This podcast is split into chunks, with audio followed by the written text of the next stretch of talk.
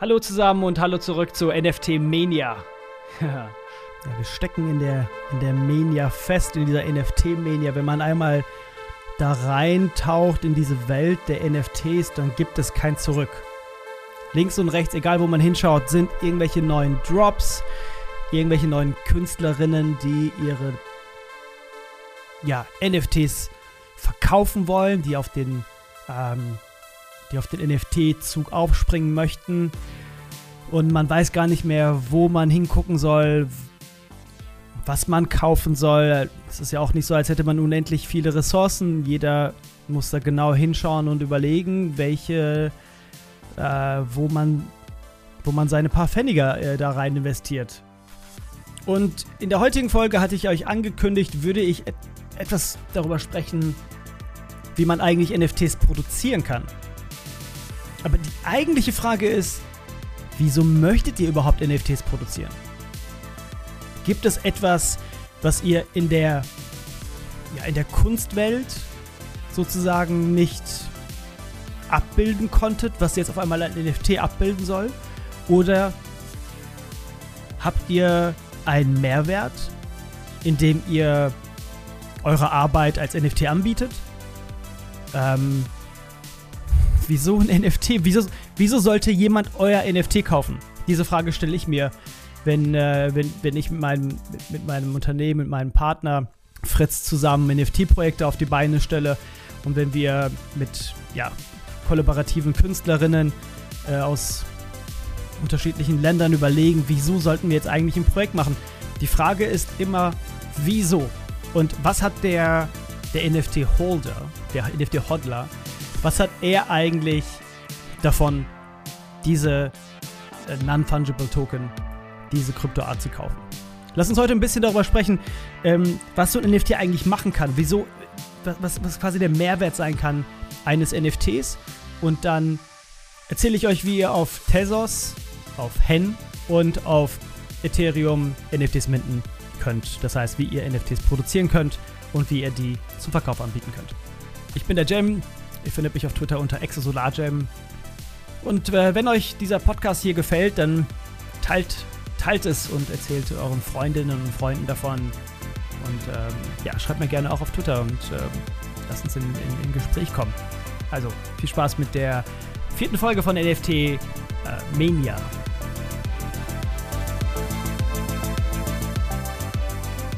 Okay. Ihr habt wahrscheinlich schon ein Wallet. Ihr habt euch, wenn ihr jetzt schon in der 4. Folge seid, euch ein bisschen damit beschäftigt, was es alles so für Plattformen gibt, wie OpenSea. Vielleicht habt ihr euch auch schon mit anderen Blockchains beschäftigt, wie Tezos. Vielleicht habt ihr davon gehört, es gibt eine Plattform, die heißt Hic et Nunc, Hen gekürzt. Ihr habt euch vielleicht mit den verschiedenen Utilities beschäftigt, die man auch auf OpenSea finden kann. Und wenn ihr selber Künstlerin oder Künstler seid und euch vielleicht mit der Prämisse euch das alles anschaut, selber auch mal NFTs an den Start zu bringen, NFTs zu minten und quasi anzubieten, dann wäre meine Frage an euch, wieso soll ich euer NFT kaufen? Wenn ihr Maler seid, kaufe ich mir euer Bild und hänge mir das an die Wand. Das ist wunderbar. Wenn ihr 2D, 3D-Künstler seid, würde ich mich fragen, ist es etwas Neuartiges oder ist es etwas, was quasi recycelt wurde? Es ist etwas, was diese Künstlerin oder Künstler 2018 schon mal auf Instagram gepostet hat und heute als NFT versucht, irgendwie damit Geld zu machen. Oder ist dort eine Art Serie, eine Art Kollektion, etwas Neuartiges, was vielleicht so interessant, so visuell ansprechend ist, dass ich daran Interesse finden könnte? Und hier kommen wir ziemlich schnell an einen wichtigen Punkt, denn NFTs sind nicht nur Kryptoart. Leute, die vielleicht am Anfang stehen und sich gerade mit NFTs beschäftigen, die gehen auf eine Seite und gucken sich vielleicht ein JPEG an, ein Bild an, eine Illustration, was aussieht wie ein Pinguin oder wie ein Affe oder wie eine Katze und denken sich, what the fuck, wieso soll ich auch nur einen Cent in dieses Bild investieren? Das hat ja gar keinen künstlerischen Anspruch oder keinen Mehrwert und um was geht's hier überhaupt? Und dann kosten diese Dinger nicht 100 Euro, nicht 200 Euro, sondern die kosten 100.000 Euro oder mehr. Oder auch nicht, je nachdem, was für ein Projekt das ist. Und umso verwirrender mag das alles am Anfang erscheinen. Die Antwort auf dieses Rätsel ist eigentlich so ein bisschen verwurzelt oder verschachtelt. Ich gebe euch mal ein Beispiel. Es gibt diesen Künstlerkollektiv, wir wissen es nicht genau, Murat Pak. Früher hieß er Murat Pak, später hat er sich nur noch Pak genannt, auf Twitter heißt er aber weiterhin Murat Pak. Eigentlich ein Filmemacher, ein Animationskünstler, ein Visual Artist, der auf Vimeo viele Filme rausgebracht hat, der 2018 in die NFTs eingestiegen ist. Und Pak hat NFTs so interessant und einzigartig wie kaum ein anderer bislang ausgenutzt, dass er heute ein absoluter Star ist in dieser Community. Wenn man sich, und das könnt ihr sehr, sehr gerne machen, ihr könnt Pak zum Beispiel auf OpenSea eingeben, achtet darauf, dass ihr nicht auf eine falsche Seite kommt, zum Beispiel könnt ihr eingeben The Fungible Collection bei Pak, dann kommt ihr ganz sicher auf seine Kollektion. Und wenn ihr euch seine Sachen anschaut, dann merkt ihr, das sind 3D-Quadrate, die sich im Kreis drehen. Oder es sind ganz einfach aussehende als GIF rotierende Objekte im 3D-Raum. Das Interessante ist bei Pak, dass es nicht nur um die Kunst geht, sondern es wirklich um die Art Journey geht, die er aufbaut, um eine Art Rätsel, die er digital schafft. Er hat es verstanden, aus diesen ganzen NFTs, die er aufbaut, eine Art, ich will sagen, Indiana Jones-Reise zu machen. Man kauft eine NFT am Anfang vielleicht 2018, 19 und diese NFT entschlüsselt viele Jahre später oder viele Monate später eine ganz andere neue Kollektion von ihm. Diese NFT kann man später verbrennen, zum Beispiel wie das bei der Fungible-Kollektion ist, und bekommt dafür etwas anderes. Aktuell hat Pak zum Beispiel, um auf ein ganz konkretes Projekt einzugehen, was ihr euch ganz genau anschauen könnt auch heute und auch teilhaben könnt an dieser Journey und auch teilhaben könnt, indem ihr euch die Community anschaut und so weiter, hat er etwas auf den Markt gebracht, das nennt sich Lost Poets. Verlorene, vergessene Poeten. Was er verkauft hat, sind 68.000 einzelne Seiten. Graue JPEGs, in die man durchaus reinzoomen kann und da sieht man leichte Strukturen. Was er macht ist, er sagt, am Anfang gar nicht viel, er sagt, es sind Lost Poets, 68.000 Stück, ihr könnt euch die kaufen. Es sind 65.500 Stück übrigens, nicht 68.000. Die wurden verkauft für, ich meine, 0,32 ETH müssten es gewesen sein. Ein paar hundert Euro oder vielleicht waren es auch ein bisschen mehr als ein paar hundert. Er hat 65.000 Stück davon verkauft für mehrere 10 Millionen. 50, 60, 70 Millionen, ich weiß gar nicht, wie viel es insgesamt waren. Unglaublich viel Geld auf jeden Fall. Und hat gesagt, wenn ihr diese Pages, diese grauen Pages besitzt aus diesen Lost Poets, dann gibt es eine Art Reise mit denen. Es gibt die erste Stufe, wo ihr erstmal die Pages kauft. Es gibt die zweite Stufe. Die zweite Stufe ist the Reveal. Okay, Poets NFTs are claimed using Page Tokens.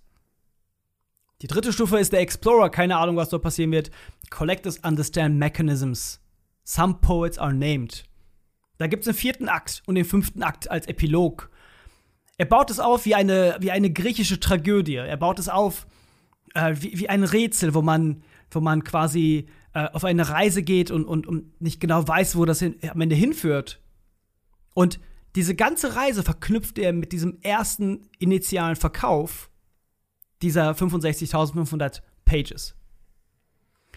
Nun hat Pak die Fungible-Kollektion, von der ich gerade gesprochen habe, vor 7, 8 Monaten rausgebracht. Auch dort hat er mehrere tausend Stück verkauft, unglaublich viel Geld eingenommen. Geld ist egal in dem Kontext. Er hat die verkauft, diese Cubes, es gibt 1 Cube, es gibt 5 Cubes, es gibt irgendwie 10 Cubes und so weiter. Diese Cubes, die stehen irgendwo rum. Ich hab einen Cube übrigens. Und man weiß nicht genau, was mit diesen Cubes passiert. Jetzt kann man aber vielleicht ja davon ausgehen, dass diese Lost Poets irgendwann irgendeine Verbindung finden mit diesen Cubes. Denn in diesem ganzen Konstrukt, was er aufbaut, hat er natürlich eine Art schafft er eine Art Kontext zu der bekannten Bibliothek von Alexandria, die verbrannt ist. Denn man hatte folgende Option, es wird noch ein bisschen komplizierter, um euch komplett zu verlieren in dem Kontext. Die Cubes, die man besessen hat, die man gekauft hat vor wenigen Monaten, konnte ab einem bestimmten Punkt entscheiden, ob man diese Cubes behält oder ob man diese Cubes verbrennen möchte. Wenn man die verbrennt, bekam man dafür etwas, das hat er Ash-Token genannt. Okay? Das heißt, diese Cubes hat man gekauft, die wurden verbrannt, wenn man wollte, oder man hat sie behalten. Wenn man sie verbrannt hat, hat man Ash-Tokens bekommen. Diese Ash-Tokens brauchte man wiederum, um die Lost Poets zu bekommen, zu minten, quasi in dem Moment der Herstellung, die zu erzeugen auf der Blockchain. Das heißt, diese ganze Reihe aktuell, von den Cubes hin zu den Poets, ist miteinander verwurzelt. Und es ist eine Art Schnitzeljagd, eine moderne digitale Schnitzeljagd, dessen Geheimnis vielleicht Pak selbst noch gar nicht weiß, aber wo die NFT-Holder genau hingucken, genau verstehen möchten, was die Mechanismen sind. Und das ist der Trigger, warum man diese NFTs kauft. Viel mehr als, und das schafft den Wert im Endeffekt auch, was auch den Wert schafft, ist nicht nur die Journey, die diese NFTs gehen, sondern halt eben auch die Scarcity, also die Anzahl, die auch dort eine Rolle spielt. Denn die Cubes wurden verbrannt, auf einmal gab es weniger Cubes, auf einmal sind die wenigen Cubes viel mehr wert als die vorherige Anzahl, wo es mehr Cubes gab. Und ähnlich ist es bei den Pages. Es gibt 65.000 Pages. Jetzt sagt Pak, jetzt twittert Pak vorgestern und sagt, ihr habt die Möglichkeit zu entscheiden, ob ihr Pages möchtet oder ob ihr Poets werdet. Das heißt, auch dort findet wieder eine Reduktion statt der Anzahl der gesamten NFTs. Und das ist etwas, was natürlich den Wert steigert. Und wenn man sich das genau anschaut, und ich rede schon fast 10 Minuten über Pak und ich könnte wirklich eine Stunde über Pak reden, vermutlich. Aber ihr merkt an der Stelle, in dieser Konstellation, dass NFTs viel, viel mehr sind als nur dieser graue JPEG, den ihr euch vielleicht anguckt und denkt, wofür gibt jemand dafür 2.000, 3.000 Dollar aus? Das heißt, man muss sich so ein bisschen von dem klassischen Kunstgedanken und ein bisschen von dem klassischen konzeptionellen Gedanken von JPEGs lösen. Man muss sich auch mit den Projekten an sich beschäftigen. Man muss verstehen, was die Roadmap ist, was man eigentlich dort erwartet. Und das hat viel damit zu tun, auch zu verstehen, wer eigentlich im Team steckt, was das für Leute sind und was für eine Vision die haben, bevor ich eine NFT kaufe und in irgendeine NFT investiere. Das ist eine Sache. Jetzt zu euch. Ihr könnt euch ausführlich mit Pak selber beschäftigen und ich werde immer wieder auch über Pak sprechen, jetzt wo ich ihn eröffnet habe. Lostpoets.xyz ist eine Seite, vielleicht um euch Pak genauer anzuschauen. Und folgt ihm auf Twitter. Es ist auf jeden Fall der Spaß wert. Ihr selber möchtet NFTs produzieren. Ihr möchtet vielleicht ein Bild, was ihr gemacht habt, ein Foto, ein normales Foto möchtet ihr gerne als NFT anbieten. Oder ihr möchtet etwas sehr Spezielles als NFT auf den Markt bringen. Ihr habt mehrere Möglichkeiten. Vor allen Dingen, auf der Ethereum-Blockchain könnt ihr über OpenSea minten. Ihr könnt über OpenSea quasi kostenlos eure NFTs auf den Markt bringen. Es kostet wirklich nichts. Die Leute denken, es ist super teuer. Das stimmt nicht. Teuer ist es, NFTs auf der Ethereum Mainnet-Blockchain auf den Markt zu bringen. Dann müsst ihr sogenannte Gas-Transaktionen bezahlen. Aber es gibt auch so Blockchains wie Polygon, quasi eine Layer 2 Blockchain, ein bisschen kompliziert, wie kann man das erklären? Polygon halt. eine Blockchain, die an Ethereum gekoppelt ist, ja? Und auf dieser könnt ihr kostenlos NFTs produzieren und kostenlos auch zum Verkauf anbieten. Wie geht das? Ihr geht auf OpenSea.io, heißt es genau, nicht .com, und ihr klickt einfach auf Create. Und wenn ihr auf Create geht, möchte OpenSea, dass ihr euch mit einer Wallet verbindet. Da könnt ihr euch zum Beispiel, ihr erinnert euch an, ich glaube, Folge 2 war es, an MetaMask. Ihr könnt euch mit eurem MetaMask connecten und ihr könnt dann über die Create-Funktionalität von OpenSea einfach etwas hochladen, ähnlich wie ihr das auf Instagram oder Facebook oder sonst wo hochladet oder auf Vimeo, und könnt den Preis geben auf Ethereum und könnt es zum Verkauf anbieten. Schickt mir ein DM, wenn ihr es gemacht habt. Ich gucke mir gerne an, was ihr da so zum Verkauf habt. Die große Frage ist, kommt das an? Es kann ja jeder machen. Kann ich etwas verkaufen, was wie kriege ich das jetzt an den Mann? Und das ist eine große Herausforderung. Ihr könnt euch vorstellen, dass einfach jeder mehr oder weniger, der irgendwie in 2D, 3D Photoshop kann, irgendwas kann, was irgendwie visuell interessant ist und versucht, eine Geschichte zu erzählen, auf einmal denkt, er könne mit NFTs Geld verdienen. So ist es nicht. Ihr braucht eine eigene Community. Ihr müsst präsent sein. Ihr müsst es hinbekommen, eure Community zu aktivieren, und ihr müsst es hinbekommen, eine Geschichte zu erzählen, die über dem NFT hinausgeht.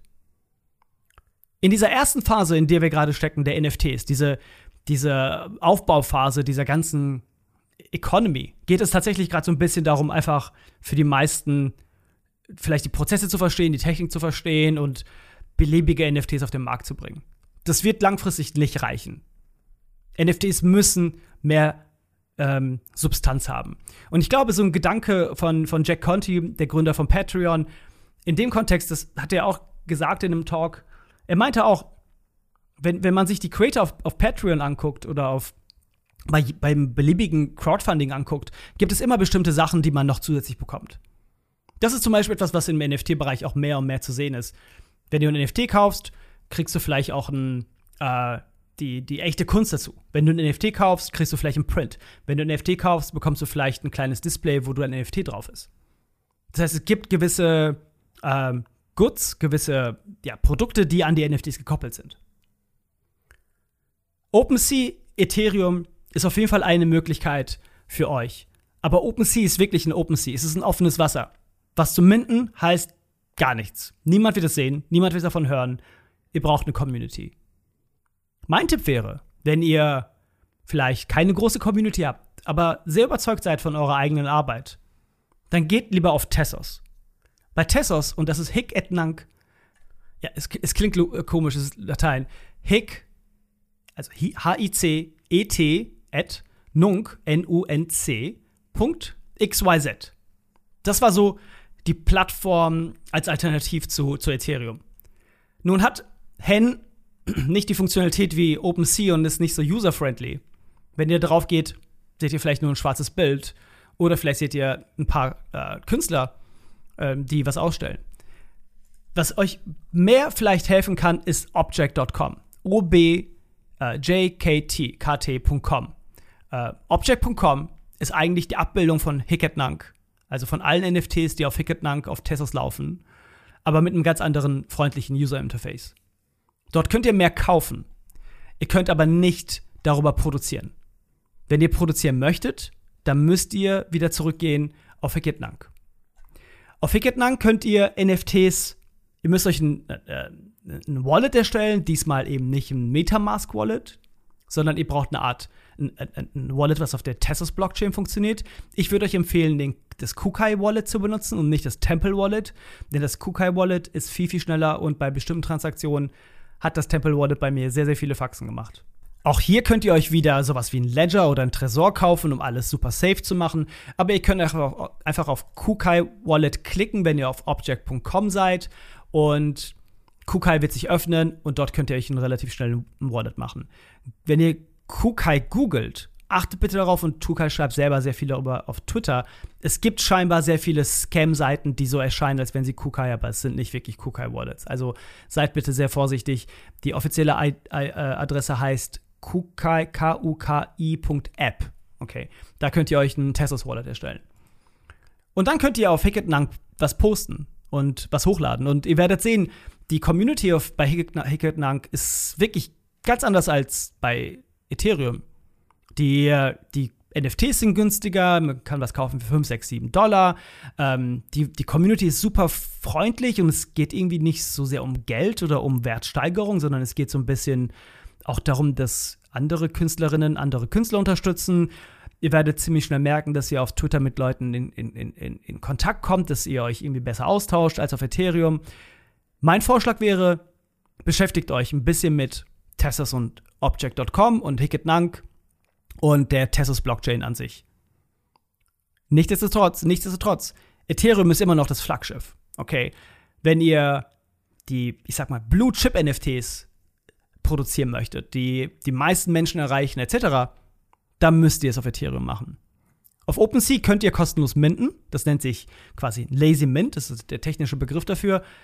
Aber wenn ihr etwas machen möchtet, wie zum Beispiel so eine Zehntausender-Kollektion und einen eigenen Mint-Prozess auf die Beine stellen möchtet, na, dann müsst ihr Solidity können. Und das ist die Ethereum-Codesprache. Das ist so wie HTML. Und wenn ihr das nicht könnt, dann könnt ihr auch nicht, dann könnt ihr keinen eigenen Code schreiben, eine Art, das nennt sich Smart Contract, und könnt auch nicht diese technologische Infrastruktur anbieten, die eure Käufer brauchen würden, um das zu machen. Ich weiß aber, wer das kann, nämlich meine Firma, kleine Eigenwerbung. Wenn ihr sowas machen wollt, auch da schreibt mir gerne und wir sprechen drüber. Genau, das ist so viel zu, wie kann ich meine NFTs auf den Markt bringen. Ich glaube, ich werde die nächste Folge spreche ich ein bisschen über einzelne Projekte und wo man genau hingucken sollte und wo nicht. Und wieso bestimmte Projekte erfolgreicher sind als andere. Über die Mechanismen der NFT-Community, einzelne Projekte zu hypen und andere nicht. Denn da gibt es mittlerweile super viele Tools und Tricks und trotzdem ist es super tough.